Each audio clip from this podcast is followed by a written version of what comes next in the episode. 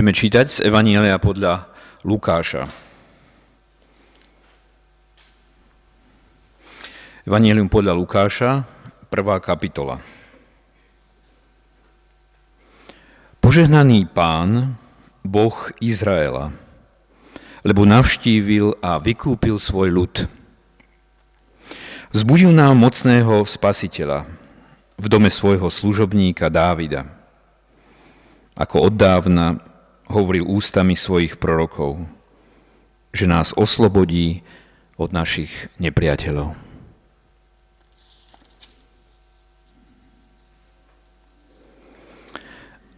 Za dní judského kráľa Herodesa žil istý kňaz menom Zachariáš z Abiášovej kňažskej triedy.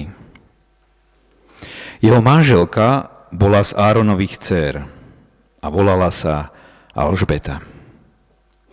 Obaja boli spravodliví pred Bohom, bezúhone si počínali podľa pánových príkazov a ustanovení. Nemali však deti, lebo Alžbeta bola neplodná a obaja už boli v pokročilom veku.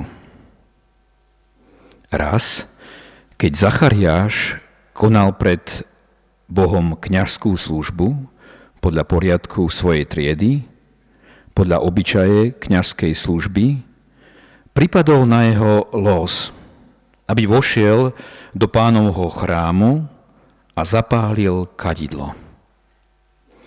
Počas kadidlovej obety sa vonku modlilo veľké množstvo ľudí. Zachariášovi sa zjavil pánov aniel, ktorý stál po pravej pravici kadidlového oltára. Pri pohľade naň sa Zachariáš prelakol, zmocnila sa ho hrôza. Ale aniel mu povedal, neboj sa, Zachariáš, tvoja prozba bola vypočutá. Tvoja manželka Alžbeta ti porodí syna a dáš mu meno Ján. Budeš sa radovať a plesať a mnohí sa potešia z jeho narodenia, veď bude veľký pred pánom. Nebude piť víno ani opojné nápoje a bude plný ducha, ducha svetého už v matkinom lone. Mnohých z izraelských synov obráti k pánovi, k ich Bohu. On sám pôjde pred ním v Eliášovom rúchu a v jeho sile, aby obrátil srdcia otcov k deťom a neposlušných k múdrosti spravodlivých. A pripravil tak pánovi dokonalý ľud. Zachariáš povedal anielovi, podľa čoho to poznám? Veď ja som starec a moja manželka je v pokročilom veku. Aniel mu odpovedal, ja som Gabriel, ktorý stojí pred Bohom a má poslanie prehovoriť s tebou a odovzdať ti túto radosnú zväzť. Hľa, onemieš. Nebudeš schopný prehovoriť až do dňa, keď sa to stane lebo si neuveril mojim slovám, ktoré sa splnia vo svojom čase. Ľud čakal na Zachariáša a čudoval sa, že sa tak dlho zdržiava v chráme. Keď však vyšiel, nebol už schopný s nimi prehovoriť. A tak spoznali, že mal v chráme videnie. Dával im len znamenie a zostal nemý. Len čo sa skončili dni jeho kňazskej služby, odišiel domov. Po týchto dňoch jeho manželka počala. A skrývala to 5 mesiacov. Hovorila, toto mi urobil pán v dňoch, keď milostivo zhliadol, aby ma, aby ma zbavil hamby pred ľuďmi.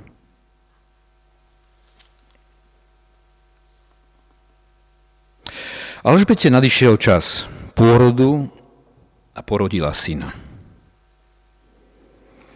Keď jej známi a príbuzní počuli, že ju pán obdaroval milosrdenstvom, radovali sa s ňou.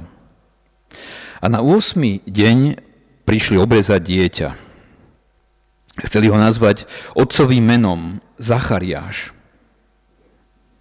Ale matka povedala, nie, bude sa volať Ján.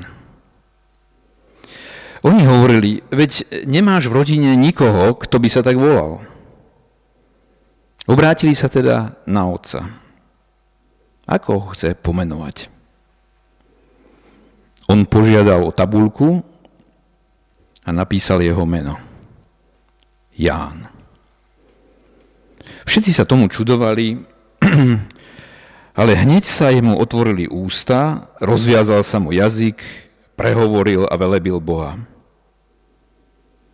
Vtedy sa všetkých susedov zmocnil strach. A po celom hornatom judskom kraji sa rozprávalo o týchto udalostiach. Všetci, čo to počuli, kládli si otázku, čím len bude tento chlapček. Pretože pánova ruka bola s ním. Jeho otec Zachariáš, naplnený Duchom Svetým, prorokoval takto.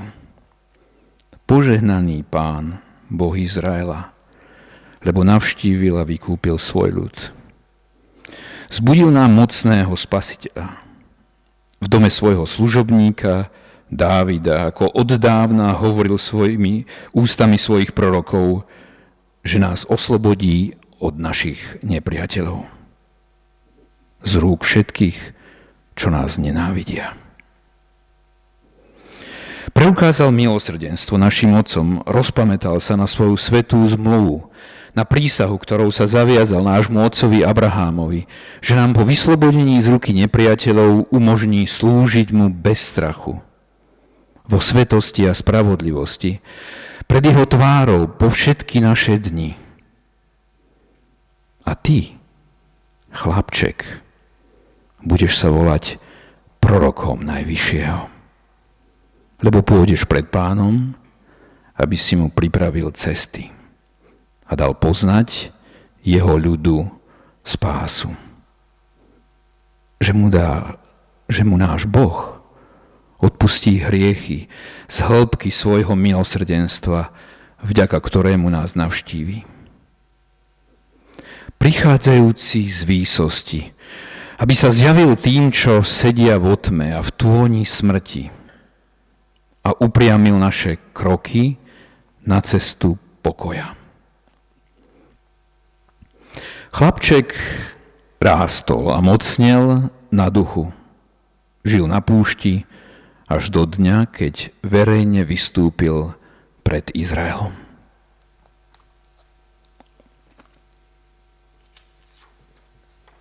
Kým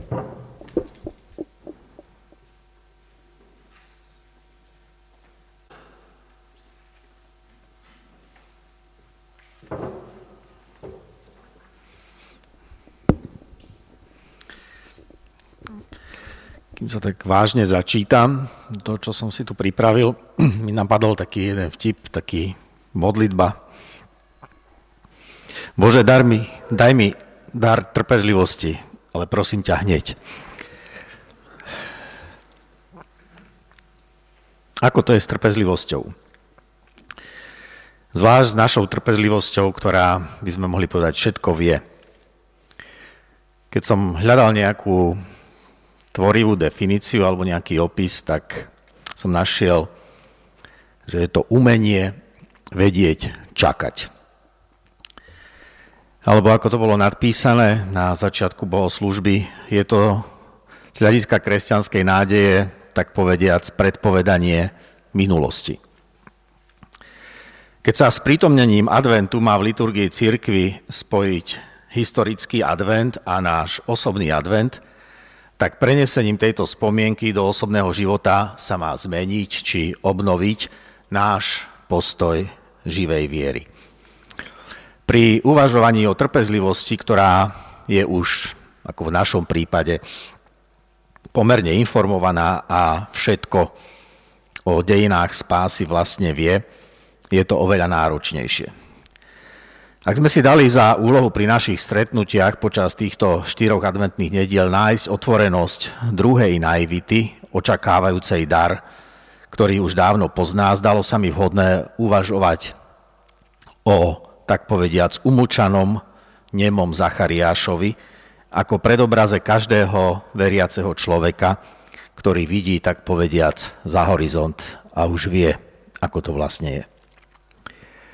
Kňaz Zachariáš prichádza do stánku stretnutia, aby sa tam dozvedel v mystickom zážitku, že jeho život bude naplnený príchodom potomka. Jeho zážitok je však vystavený zvláštnej skúške. Má mlčať. Niekoľko mesiacov. Podobne Mária či Jozef nemajú nikomu hovoriť, čo sa ide stať a ako to bolo. Nemajú o tom, čo zažili hovoriť. Mohli by sme sa pýtať, ako o tom teda vedel svetopisec, ktorý to takto zaznamenal. No ide vlastne o jednoduché počiarknutie dôležitosti toho, čo sa deje. Niekedy jednoducho nie je možné povedať všetko.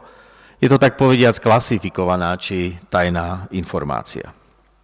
My vieme, že dnes je informácia kapitálom. Ten, kto má informácie a ovláda verejnosť tým, že informáciami vie nastavovať očakávania a ovplyvňovať emócie, verejnosti má veľkú silu, má kapitál.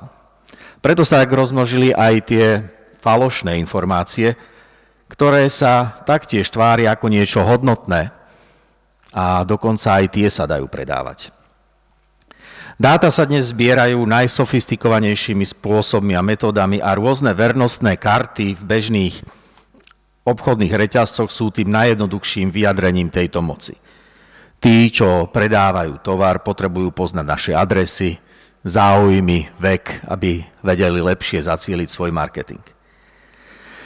Zacharia však dostane ako znamenie autenticity zjavenia zaujímavý v úvodzovkách, to nazvime dar. O je. Ostane ticho. Mlčanie pred tajomstvom, ktoré tento Zachariáš práve, ktoré sa práve Zachariáš dozvedel, je pred Božím posolstvom vždy jediným primeraným postojom. Ako veľký teológ 20. storočia Karol Rahner povedal v jednom zo svojich posledných zaznamenaných rozhovorov, primeraným postojom pred Bohom by bolo mlčanie. Zároveň však dodáva, že o Bohu nemôžeme len mlčať, musíme však o ňom hovoriť tak, aby naše slová neprekričali jeho posolstvo. Požehnaný pán Boh Izraela, lebo navštívil a vykúpil svoj ľud a vzbudil nám mocného spasiteľa v dome svojho služobníka Dávida, ako odávna hovoril ústami svojich prorokov, že nás oslobodí od našich nepriateľov a z rúk všetkých, čo nás nenávidia. Hovorí Lukáš cez Zachariášové ústa, potom ako sa mu rozviazal jazyk. Božia prítomnosť v tomto svete je pre človeka viery a nádeje otvorenou knihou, z ktorej vie čítať. Preto aj Zachariášov chválospev je len rekapituláciou už dávno známych vecí. Všetko, čo sa doteraz v dejinách spásy stalo, dáva zmysel a každé nové rozprávanie o Bohu je vlastne len interpretáciou známych skutočností. Trpezlivosť je pohľadom veľkodušnej nádeje, na to, ako to všetko dopadne. Lebo všetko sa už vlastne stalo. Naše úlohy, naše osobné úlohy majú v dejinách spásy svoje jasné vzory. Pohybujú sa ako siluety na stene prítomnosti. V tejto tieňohre však musíme identifikovať našu postavu. Tieň, ktorý sa pohybuje v našom rytme, ožíva v našom osobnom živote No na rozdiel od videozáznamu tiene prinášajú aj istú neistotu. Nevieme, či ten tieň, na ktorý sa dívame, sme naozaj my. Práve v tomto duchu aj cirkevní otcovia vysvetľovali starú zmluvu a jej naplnenie v novej zmluve. Je to akoby tieň, ktorý ožíva na novo. Čítali ju ako aktualizáciu toho, čo Mojžiš už raz dostal ako ponuku na hore Sinaj. Preto očakávanie príchodu Mesiáša sa odohralo v dejinách Izraela. Tak povediac, menšina, 12 apoštolov si ho všimla a identifikovala ho. Podobne ako Zachariáš ostali však mnohí nemí, alebo nevypočutí. Môžeme sa pýtať, čo je horšie. aby mohli spolu s ním rekapitulovať, že Boh Izraela navštívil a vykúpil svoj ľud a vzbudil nám mocného spasiteľa. V Lukášovom evanielu ide o to, aby čitateľ, ktorý sa snaží z toho, čo vidí, poskladať obraz budúcnosti a minulosti, našiel pre svoju vieru pevnejší základ. Lukáš chce Teofila, tak adresuje svoje evanielium aj skutky, teda milovníka Boha, ktorému píše svoje evanielium, upevniť v jeho presvedčení, že to, čo sa deje, nie je dielom náhody a že má byť vo svojej viere vytrvalejší, pevnejší, trpezlivejší.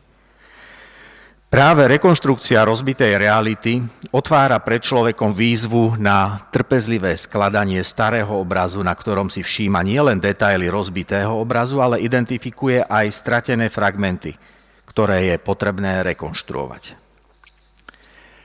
Aký je vlastne vzťah čakania a trpezlivosti? Jeden z tých textov by som premietol, to Paula Rikera. Našou prvou otázkou, ako konštatuje v tomto textíku Paul Riker, ktorému sme zverili tento náš advent ako majstrovi a učiteľovi interpretácie tzv. druhej naivity, tou prvou otázkou je, či môžeme teológiu stvorenia oddeliť od teológie spásy. K začiatku môžeme pristupovať ako k slovu, ktoré nemá svetkov, lebo tam bol iba stvoriteľ sám. No zároveň tu je aj druhá možnosť. Začínať skúsenosťou, ktorá sa posúva smerom do minulosti, na základe faktov a v smere neuchopiteľného začiatku spojením koncového a počiatočného bodu prídeme k záveru, že stvorenie nie je príveskom teológie vykúpenia a nie je ani osobitnou témou. Stále a už prítomné stvorenie nedáva zmysel nezávisle od pretrvávajúcej vidiny budúceho vykúpenia. Naša prítomnosť je mostom, ktorý spája minulosť a budúcnosť. Vo viere musíme príjmať obidvoje ako dva obrazy, ktoré nepoznáme a ich podobu nevieme zaznamenať ani celkom dobre interpretovať. Musíme sa spoľahnúť na opis toho, čo bolo, čo sa stalo a toho, čo sa z toho, čo prežívame dnes, môže v našich životoch na novo udiať a poskladať. Naša pamäť sa opiera o svedectvo očitých svetkov, ale posolstvo sa už posunulo. To, čo počujeme, je už ohnuté našimi predstavami, skúsenosťami, bolestiami, ale aj potrebou zažiť to, čo zažiť chceme, čo si želáme, aby sa stalo. Táto trpezlivosť má dnes už 2022 rokov a my už Nevieme čakať na Vianoce s nadšením a očakávaniami našich detí, ktoré už tiež postupne prekúkli, ako to s Vianocami je. Tak sme totiž naše kresťanstvo nastavili. Chceme si ich pamätať ako niečo romantické, ako niečo, čo v nás vykúzli spomienky na magické chvíle darčekov a očakávaní, ktoré premieniali prítomnosť želaní na ich naplnenú realizáciu mágia adventu a historického víťazstva nad okupačnou rímskou mocou aj okolitým svetom neznámych božstiev sa v Izraeli mala zmeniť na revolučnú zmenu. Na víťazstvo, ktoré bude politické, vojenské aj ľudské. Oslobodenie ako téma starej zmluvy, kedy sa z uväzneného otroka v Egypte stáva slobodný človek vo Svetej Zemi, rezonuje a predstava jednotlivca je jasná. Prvoplánová. Stačilo. Chceme niečo iné. Nechceme a nepotrebujeme si uťahovať opasky. Tí, čo sľubujú krv a pot, ťažkosti, zápasy a šťastie, až potom nikdy nebudú pred masami populárni. Budú mobilizovať len menšinu. Tá však paradoxne, ako hovorí Evangelium, bude soľou zeme a svetlom sveta. Práve preto sa trpezlivosť nikde nemôže stať cnosťou rýchlych a trvalých riešení. Krehkosť prítomnej chvíle a nemožnosť uchopiť budúcnosť vystavuje našu prácu a úsilie vždy novej skúške správnosti. Táto skúška sa v prežívaní trpezlivosti mení často na frustráciu, únavu, pochybnosti a znechutenie, či ako sa moderne hovorí, vyhorenie. Vidíme, že spojnicou stvorenia s vykúpením nie je priamka. Je to skôr roztrasená krivka, prechádzajúca našou prítomnosťou a tam, a len tam jej môžeme dať konkrétnu podobu. Pri trpezlivosti môžeme preto hovoriť o spomienke a nádeji. Kľúčovými vlastnosťami trpezlivosti ako cnosti, tej starej klasickej paciencia, umenia vedieť, očakávať, je milujúca trpezlivosť alebo láska, ktorá je trpezlivá. Niečo ako trpezlivá láska rodičov dospievajúceho dieťaťa. Tá premieňa prítomnosť v jej trpezlivom prežívaní na kapitál do budúcnosti. A tou budúcnosťou je len nádej, že všetko dáva zmysel, lebo my sa čítajúc Ježišov príbeh už v tom najlepšom slova zmysle nemôžeme míliť. Ako hovoria v ďalšom texte autori Werner Trutvin a Jan Maga, pre mnohé jednotlivosti histórie detstva nie je možné presne určiť hranice medzi výkladom viery a historickou skutočnosťou. Vianoce, aké skutočne boli, už nemôžeme rekonštruovať, ale čo narodenie Ježiša znamená pre všetky časy, dozvedáme sa z textov názorným a dojímavým spôsobom. Čo sa tu hovorí o Ježišovi je pre kresťanskú vieru nekonečne dôležitejší ako konštatovanie pár skutočností o narodení a detstve Ježiša. Rekonštrukcia prítomnosti podľa predlohy minulosti znamená použiť nové podnety, nové poznanie, nové technológie a nové materiály, tak aby sme z nich postavili zmysluplnú podobu nášho sveta, ktorý zažije v tejto trpezlivej nádeji a láske oslobodenie. Transformácia, ktorú prináša Boh do tohto sveta, nie je mechanické naplnenie prognóz. Transformácia poslednej večere mení naše životy iným spôsobom. Mení nás a cez nás mení aj svet okolo. Nie magicky, ale skúsenostne, tak povediac mysticky, s našou aktívnou súčasťou a účasťou. Dotlačený do nemého úžasu, aj my čakáme, kým sa aj v nás zrodí zo slova, a nového poznania niečo, čo dá nášmu osobnému a tomuto nášmu svetu nový zmysel. Chlapček rástol a mocnel na duchu, píše evangelista Lukáš. Všetko, čo sa v nás prebudí, pomaly rastie, aj keď žijeme na pomyselnej púšti, až do dňa, keď verejne vystúpime. A môžeme si spomenúť na známu otázku, koľkokrát máme odpustiť alebo znovu začať. Či 7 krát alebo 77 krát. To je ten posledný text. Trpezlivosť odpúšťania a odvahu byť trpezlivý je v čase rýchleho sveta, rýchleho stravovania a rýchlej módy niečím veľmi nemoderným. Myšlienka dobrovoľnej zdržanlivosti je protipohybom, ktorý sa ukaz, ktorým sa ukazuje veľkosť nášho ducha, aj odvaha byť proti pôžitkárskému uctievaniu modernity. Skúsenosť prvokresťanských obcí je aj našou budúcnosťou.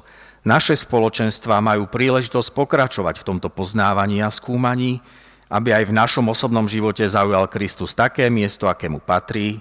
Ježišovým zmrtvých staním začína nový Boží svet a oprávňuje človeka k nádeji na život. No a my pôjdeme zajtra do práce a budeme vidieť Windows, počítače, PC, Apple, Androidy, Yosy. Vždy sa musíme učiť niečo nové. Alebo musíme mať niekoho, kto nám s tým novým pomôže. Trpezlivosť s novými poznatkami nás núti k spolupráci, aby sme sa v tomto svete nestratili.